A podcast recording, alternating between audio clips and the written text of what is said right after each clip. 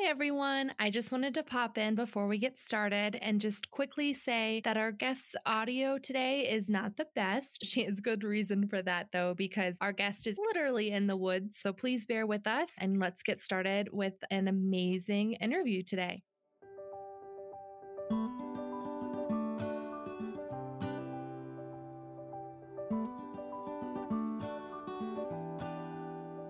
Listening to Raising Curious Learners, a podcast from Britannica for Parents, where we talk to experts and discuss issues and trends in child development, education, and parenting.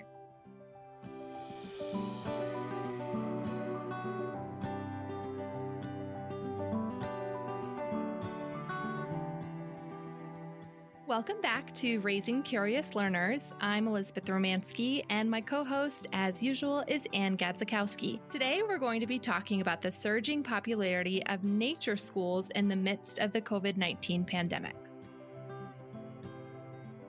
So, as schools are trying to figure out how to safely reopen this year, I'm hearing a lot about just outdoor classrooms, outdoor learning, and better ways to be safe while learning this year. Me too. I'm hearing a lot about outdoor learning. And we know that due to concerns about COVID 19, educators are looking for ways that they can teach outdoors because there's plenty of fresh air and there's lots of room to spread out for social distancing. What's interesting to me and to a lot of early childhood educators I work with is that we've been doing outdoor programming for ages. Nature preschools, forest kindergartens, those have been really popular in Europe and in parts of the United States for a long time. Yeah, and I actually have heard about them too, just in passing, but definitely more so lately. And I've just been really interested in getting to know a lot more about what those kind of schools are like. And so we are very lucky today to be able to speak with one of those educators. So we are going to be interviewing today Tisha Luthi. She is a teacher and the director of a nature preschool located in the Cincinnati Nature Center. Welcome to our podcast, Tisha. I'm so glad that you got to join us today. Hello. I'm so glad to be here with you guys today. Thank you. Thank you. Thank you for joining us. Can you tell us a little bit about your nature preschool, where it's located, and what the children do there every day? Sure. We are located in Milford, Ohio, which is about 15 miles northeast of Cincinnati.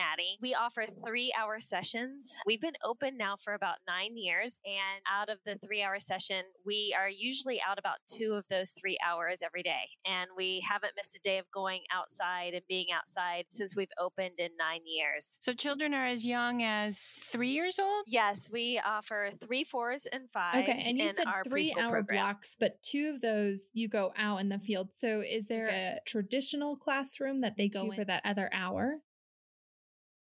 There is. We do have a one room building on site on the property that we turned into our preschool building. So we are a licensed preschool. And, you know, when licensing comes and does their visits, they are looking at the classroom and kind of seeing what we're doing. But we're typically only in that room about an hour, sometimes less, sometimes a little more, but usually about an hour on a daily basis. So mostly outside. And what is the landscape like? What is the terrain like where the children are, are playing and learning? This can be done, you know, on property that's not as lush as this. We are located on about a thousand acres. Oh, wow. And about 65 of those acres are old growth forest. And we have about 14 miles of hiking trails on property. So we are very lucky. We have trails that we do hike on on a daily basis. But with the children, we do go off trail, which is where a lot of our learning and fun happens. Mm-hmm. And the curiosity comes alive. Children encounter all different kinds of animals. We are very lucky in our area locally. We don't really have any venomous snakes that are in our area. So,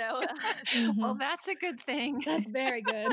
During summer camps, we do find little snakes laying around under logs and stuff. We've encountered animals that have died on the trail overnight, you know, so it does lend itself to a lot of really cool things that we can investigate and learn. We, we come across pileated woodpeckers and many different things that, that can happen throughout our day. You know, for our listeners and also for me, what, what is pileated? Oh, sure. so pileated woodpecker is one of the largest woodpeckers in the forest. And oh. it's just, it's an oh. amazing sight when you see it. You're talking at least 12 inches tall. Oh my goodness. So like a small crow. so it is. It's, it's, it's very large. I'm fascinated um, with nature, and so I'm I'm loving this conversation already. And I am curious why the center came about. Kind of what was the goal, or what was the mission, or, or why was it decided to open this sort of school? Because it's so unique within the states. Yeah. So backstory: um, my boss, who's been here for years, it was her original, you know, vision, and she's an educator, and she knew that getting children out continuously, multiple times over a long period of time, was more impactful than just bringing a quick group out to the nature center and showing them what a trail looks like and being out there and then never seeing them again. Her background is not in early childhood, but she, after doing a bunch of research, she learned that hiring somebody with an early childhood background would be the best for starting a preschool program. So that's when I was hired back in 2011. A few of our teachers that are on staff have an early childhood background. You know, back then she just knew that it was very important. And so that's when I came on board and we um, started our licensed nature preschool. So you're in Ohio. Are you in operation all year round, like even in the dead of winter? We are. Oh my. Our preschool program goes from September through May. It's a nine month program. And then we do offer summer camps all summer, which is a different set of children. So we have many wonderful days. And then there are a lot of rainy, wet, cold days when it, we are lucky enough to get snow. We'll do a little bit of sled riding and we do lots of activities out in the cold. We do experiments where we'll pour some water when it's freezing cold out onto the concrete and do some boot skating in the cold.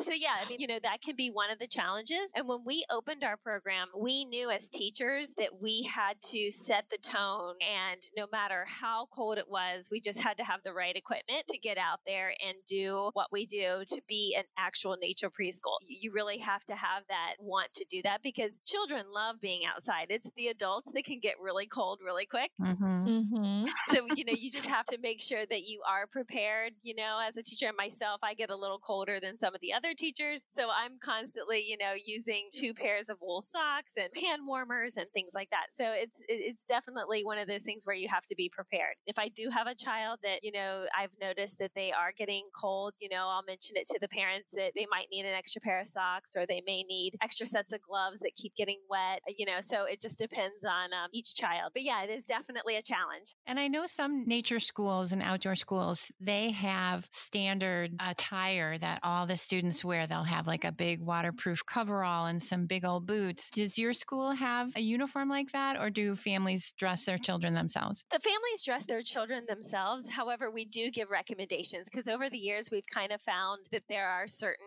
types of boots that work best. And as far as snow pants and rain gear, really we don't dictate, you know, what they actually wear, but we do suggest um, or lots of extra clothing. There are a set of boots that we always usually tend to say, hey, these work really great, but they don't have to have them. Mhm. It's just one of those um, things that we try to help them find the best equipment. No, it'll just be easier for the kids to actually learn and enjoy if they have the proper equipment. So I'm sure it's just as from a parent, it's appreciated to know like this equipment works and it's recommended. Yeah, and we we have an open door policy. I'm a parent myself, so even from the very beginning, I said if there's ever a parent that wants to come and join us and see what it's like, it, it's really neat because in the winter, if I have a child who keeps getting cold, I might invite the parents on the hike, and then they can actually see like what they need. Oh yeah. That can be helpful too, and and parents will pop in. They'll say, "Hey, I got the day off. Can I go on the hike with you guys?" You know, so so that can be helpful as well. Well, let's talk about learning. Um, I know that you have a very rich curriculum at your program,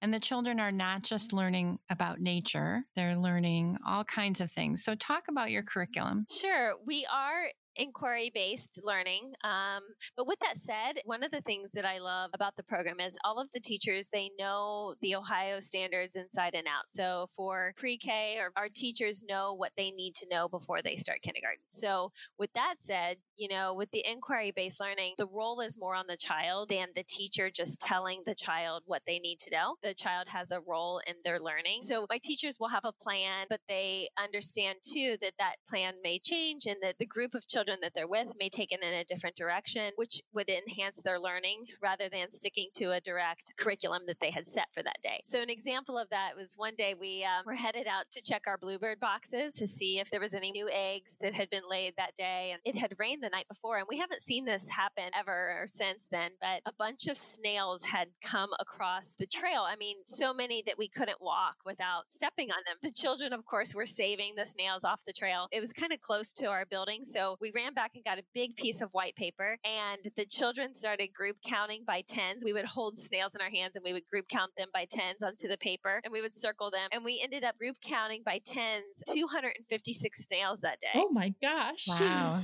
so th- that's something that you could have never, you know, planned to happen. But that's where it's that child centered learning or that inquiry based learning. Like the teachers knew, okay, hey, counting by tens is one of those, you know, math skills that preschool children need to have practice with. And so I love taking something that we hadn't planned that day. Then you can always look back and, you know, what did they learn that day? What, what was, what was really a rich part of their learning that happened that day? And how can we present that? So yeah, I mean, that, that's a little bit about what we do. I mean, we still to this day, we'll find different creatures in the woods that us as teachers, we are excited about because we've never seen it before. Mm-hmm. So it's that finding something and being curious with them. I mean, some children who are three and come to the program had never picked up a worm before.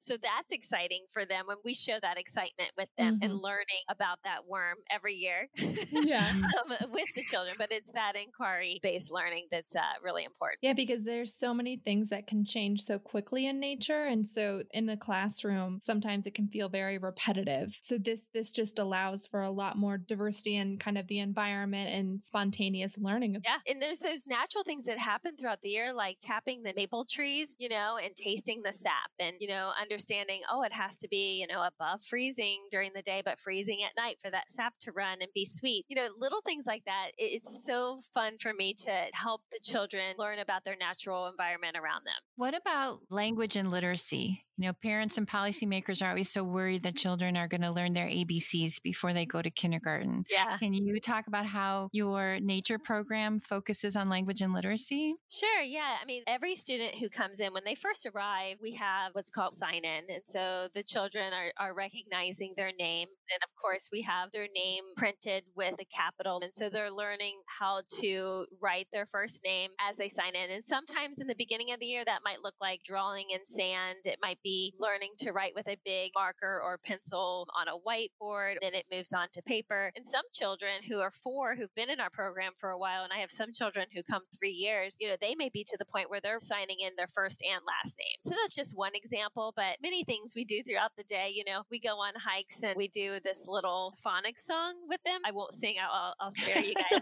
but, you know, it's one of those things where I'll ask them what they see and then we'll say the sounds and they all yell back what sound we're saying. And so so there are different ways that we do incorporate that throughout our day. Do you ever bring paper and pencil out into the woods with you? We do. We do what's called sit spots sometimes. The kids have their journals and they take them out. And, and when I say journals, it's not where we're expecting them to write. It's more of a picture drawing and they will find a, a nice spot on their own where they're drawing in their journal. And some children, it only lasts for three seconds and that's where they are developmentally. But other children, you know, may sit there for 10 minutes, you know, drawing the tree that they were talking about or the turtle that they saw at the pond that day or the tadpole that we caught, you know. So depending on where the child is developmentally, how long they'll they'll do that activity, but we love taking our journals out on the hikes. Great your ABCs and just the nature of your program reminded me of a book that I came across at an REI store. It's called C is for camping. And so every letter of the alphabet is related to nature, outdoors, camping. It's illustrated by Greg Paprocki, but it's such a cute book. And so if you haven't seen it yet, and if you guys are interested in new books, you should check it out because I loved it. And I just was like in the store flipping through. It's like, only I knew my ABCs this way.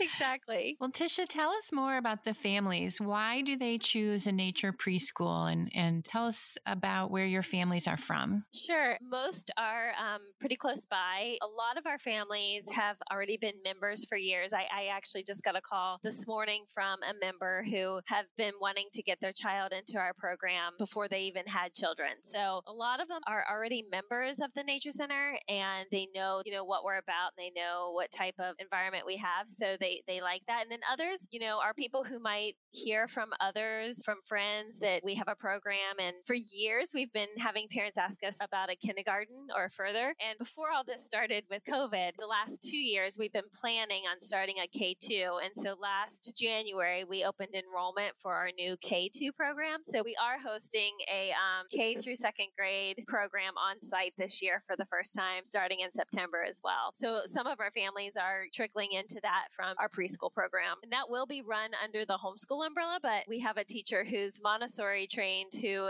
is also going to be combining nature with that curriculum and they'll be outdoors most of their day as well. So, have you been hearing from parents because of COVID 19 that they're having a new interest in outdoor learning that they might not have had before? Yes. We've always kind of had our base of people who always wanted this no matter what before all this happened. But then now with this happening, especially for our new K2 program, I have been hearing from new people who would typically be sending their child to the public schools, but with everything going on, they have concerns and they've been looking into our K2 program. And I have received many new inquiries because of that. And even though you're outdoors, are there new protocols or practices for you because of COVID 19? Yes, definitely. Um, of course, you know, all of the typical, you know, taking temperatures and cleaning and mm-hmm. all of that mm-hmm. type of stuff. But with our programs, we've always had small numbers, but we've even reduced those. So, like in a typical preschool classroom, we would have had 15, 16 students in a group. But instead of having one group of 15, we're taking that group and splitting it into two groups of eight. So they will be running kind of normal time, normal schedules, but basically utilizing those small groups and utilizing our one room building. One group will be in there, everything gets switched and cleaned. And then the next group, once they're finished with their hike, will be coming back. So um, we're kind of running pretty similar to what we've always done. We're just taking that group and making it smaller so that there's less chance of children being exposed to more people.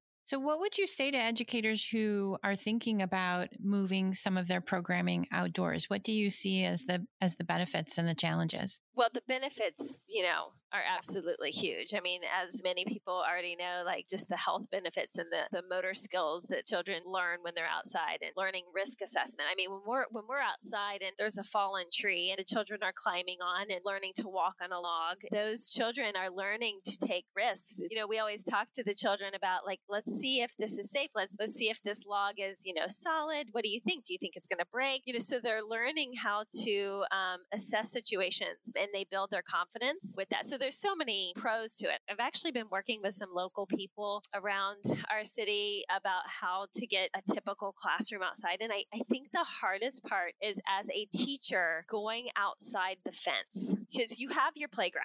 You know, teachers are so used to going out onto their playground, you know, letting the children go and play and they look at it as a playground. But changing that mindset of the adults, because I think a lot of people think that, oh, how would you take three year olds, a group of, I don't know, eight or nine or 12 three year olds outside of a fence and keep them safe. But the, the neat part is we, we have many ways of utilizing our techniques of keeping them close by. Occasionally you might have one you have to stay with closely, but I would say, you know, 99% of our children, we never have to ask them to stay close by. They don't want to go too far from the adult that they feel safe with. That's one of our biggest things when we hire teachers. You know, we talk about making the children feel safe and secure. That is your very first goal. At three and four, we are the very first school experience that they're seeing. Mm-hmm. So we want them to go away happy and excited about school. So that's your biggest thing. You know, we have these things called duck calls. We buy them at sporting goods places. They're pretty loud, but you can push them together and they make a loud sound like a duck. We play these hiding seek game with it. Children know anytime they hear that call that they come running to you. So when we're out in the woods and we're exploring and children are a little farther away from us and we always say you have to be able to see an adult. We know what's going on at all times. As soon as I do that duck call, they all come running back to me. There are strategies out there, but some teachers can be a little bit nervous about taking a group out. And at first, it might take some extra adult hands to start feeling that safety and really know what kids are going to do. But I think that's the biggest barrier is looking at your playground like a, an outdoor classroom. And then the other thing is going outside of your typical playground area. So I think those are your main boundaries. Mm-hmm. What about for parents? I mean, for parents, I'm sure there's also a lot of varying opinions and concerns about a classroom like this. And I wonder if there's also not a lot of attention about nature schools. And so parents don't even know necessarily that it's an option or what it's about because, you know, just recently you guys opened up to K through two, but after the preschool program, I'm assuming they go to public schools or private. And so then I'm sure parents are also thinking of, okay, well, how are they going to make that transition into more of a traditional school classroom? And are they going to have the same kind of success rate academically? As if someone went to a regular preschool. So, what I like to explain to them, and, and anybody who has children and, and you've you've gone through these different stages, mine are now teenagers, but children have so many years from K through 12, if they're in a public school or a private school or a school setting, they have so many years of sitting in their desks being told exactly what they have to do every second of the day. When you are three and four and you're allowed to be curious about learning and you are out hands on learning, we caught a toad yesterday at camp and every child in the group was holding this toad. And then we were at the pond last week catching frogs. Okay, frogs and toads totally different habitats, live in totally different areas. These children caught tadpoles at different stages. So when they're in their biology class or when they're spelling the word worm when they're in the second grade on a spelling test, they've actually had experience with that. When the children are able to be outside, have that curiosity, have that base for learning, they tend to succeed more in that type of setting because they've had adults in their life that value their interest. And, you know, you have some children that are really interested in birds and you have some children could care less about birds. You don't force the children who could care less about birds to tally how many birds come to the bird feeder. But if you have mm-hmm. a child who's interested in that, that's something that will really value them as they're older. So I think it's that individual learning and valuing children as individuals that can really help them succeed in life rather than putting them in a, a desk or even making them do worksheets at preschool age, which is totally not developmentally appropriate. Mm-hmm. so the hands on part is so important important at this stage. And I've read reports that show children with special needs actually benefit from outdoor learning. Children who may have difficulty paying attention in a traditional school environment tend to thrive in an outdoor learning environment, and children with delays in physical development also benefit from an outdoor learning environment. Have you seen that in your program? I have. I really have. You know what's so interesting? You know, I've been doing this for years, and I personally would never want to go back into teaching in an indoor class classroom all day. I have noticed in a four room wall classroom, you have your children that are um, always doing exactly what they're supposed to be doing. They are always being praised because they're so on it. And then in that classroom, you may see, you know, you have those children where the teachers may always say, well, they're always climbing the walls. Mm-hmm. They're always on top of this child or they're trying to jump off mm-hmm. of this. And so sometimes the labels can happen when you're in a classroom. So what I've noticed, which is so interesting, when we are out in the woods, I'll give you an, an example example of something that happened when we went out to this area. It's kind of a little ravine. They were in their rain pants. It was kind of muddy, wet, and we allowed the children to kind of climb down this little ravine. So you had your children who typically would have maybe been getting in trouble in the classroom or, you know, climbing the walls. They became the leaders. Mm. And the children who maybe would have been in that typical classroom of the ones always doing exactly the right thing, they were the ones that stayed up at the top and were very nervous and anxious. And so those leaders that shimmied down this ravine area and they used the vines to climb down. They were helping these other children. They were convincing them, like, okay, if you put your foot here and you grab onto this and I'll help you down. And they were assisting those students to be comfortable and to get out of their comfort zone a little. And so it, it was so neat. And they were so proud of themselves by the end of the day. I do see that being outdoors can really change the outlook of what adults can see in the child. And as far as that goes, it's really interesting to me to see those children be so excited excited about learning and become the leaders of the group. And to work together so collaboratively. Mm-hmm. There mm-hmm. must be so much rich social interaction that happens when the children are outdoors together. Yes, children will find their friends and they start to develop cooperative play, you know, as they get into four, four and a half. It's interesting when they're inside the classroom, sometimes they tend to be around certain children. And then when they're outside, they, you know, sometimes those relationships happen that you never see happen in the classroom. And so they do tend to play in different groups as well. It's kind of neat. Very neat.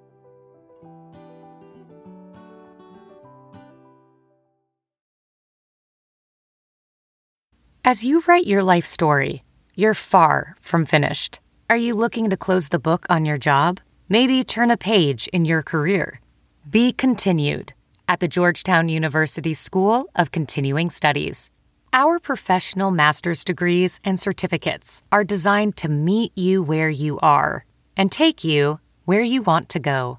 At Georgetown SCS, the learning never stops, and neither do you. Write your next chapter. Be continued at scs.georgetown.edu slash podcast.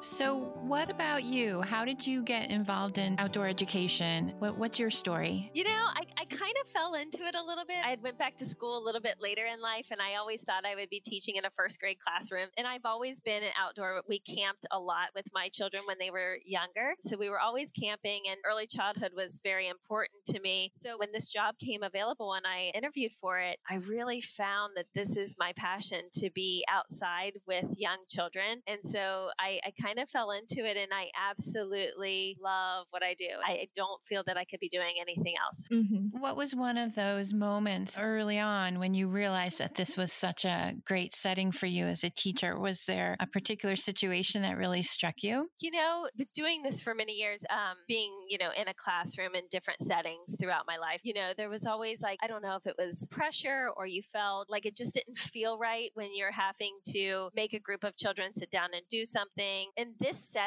I think it, it felt so right from the very beginning here. You know, it's one of those outlooks of I, I want the group of children that I'm with, because I still teach every Tuesday, Thursday. this is like so cliche, but I feel like they're my children, you know? So like uh-huh. I, I treat the classroom like I would want my children to be treated at the age of three and four.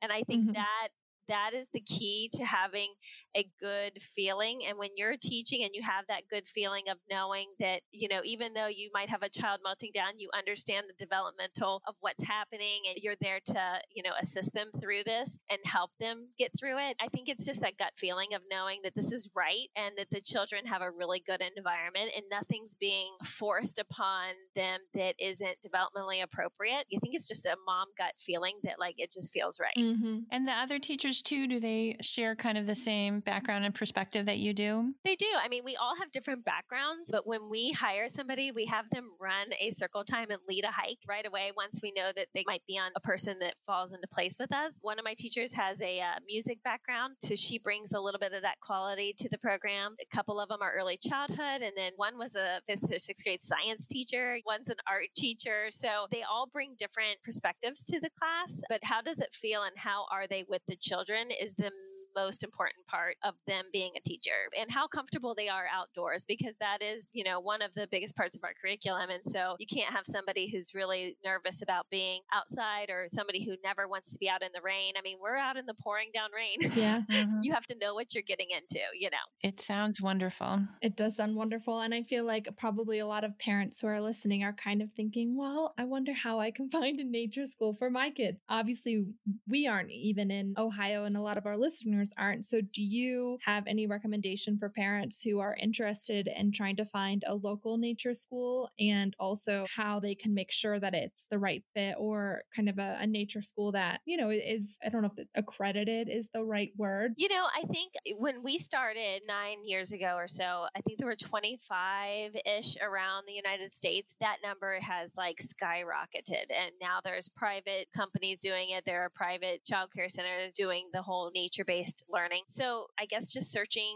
in your local area to see if there is anything like that around. But then also, you know, let's say things get crazy with COVID and things are shut down. I think not to forget that even in the wintertime as parents, you know, we can utilize our backyard like another room of our house, mm-hmm. Mm-hmm. especially at that preschool and toddler age. It's just remembering the importance of it and not always saying no to them when they want to go out in the rain or when they want to go out in the snow or in or even just outside as parents we can provide that as well. But there are many new programs that have popped up over the years that you know you might have something close by that might be available. And then always going and visiting. I mean over the years i've had parents that you know want to come and see what we're like and i invite them on a hike. You know now it can get a little tricky with covid and you can only have so many in a group and you know you really have to space it all out. But you know just seeing if it's the right feel and right fit for you. Mm-hmm. well this is just making me want to go outside.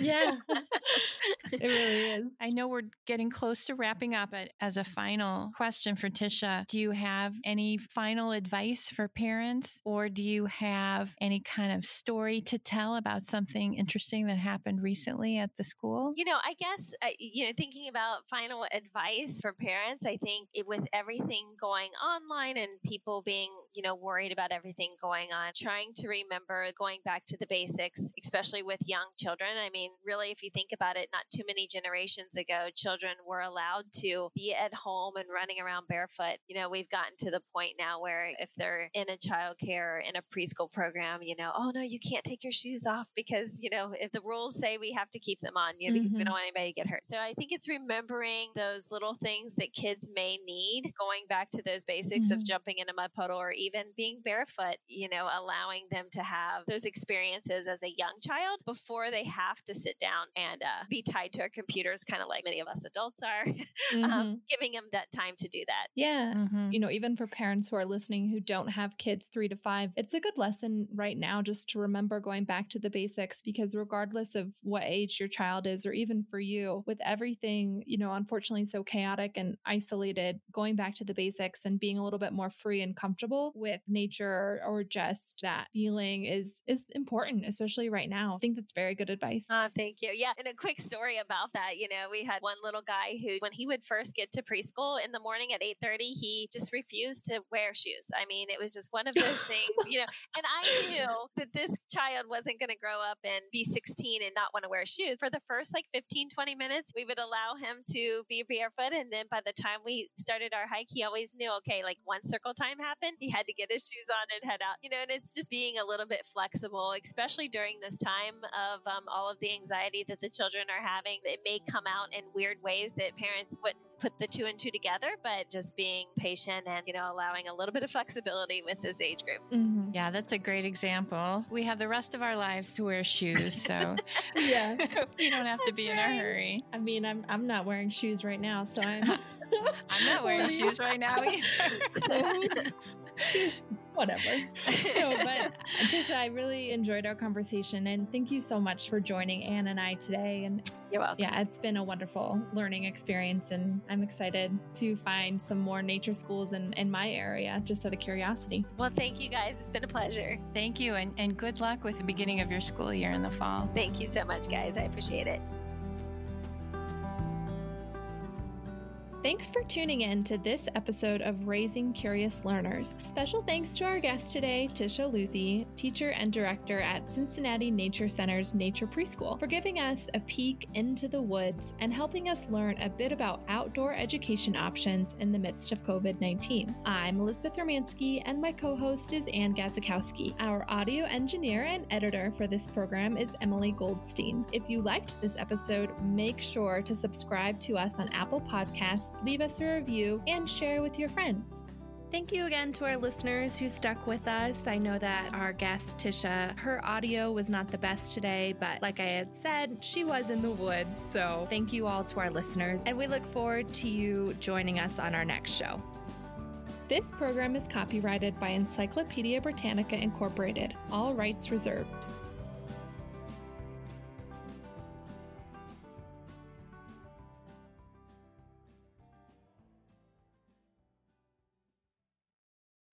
Jump into Peppa's world of play. Look for spring flowers, hunt for muddy puddles, and bravely explore exciting places with Peppa playsets. Peppa Pig, inspiring kid confidence.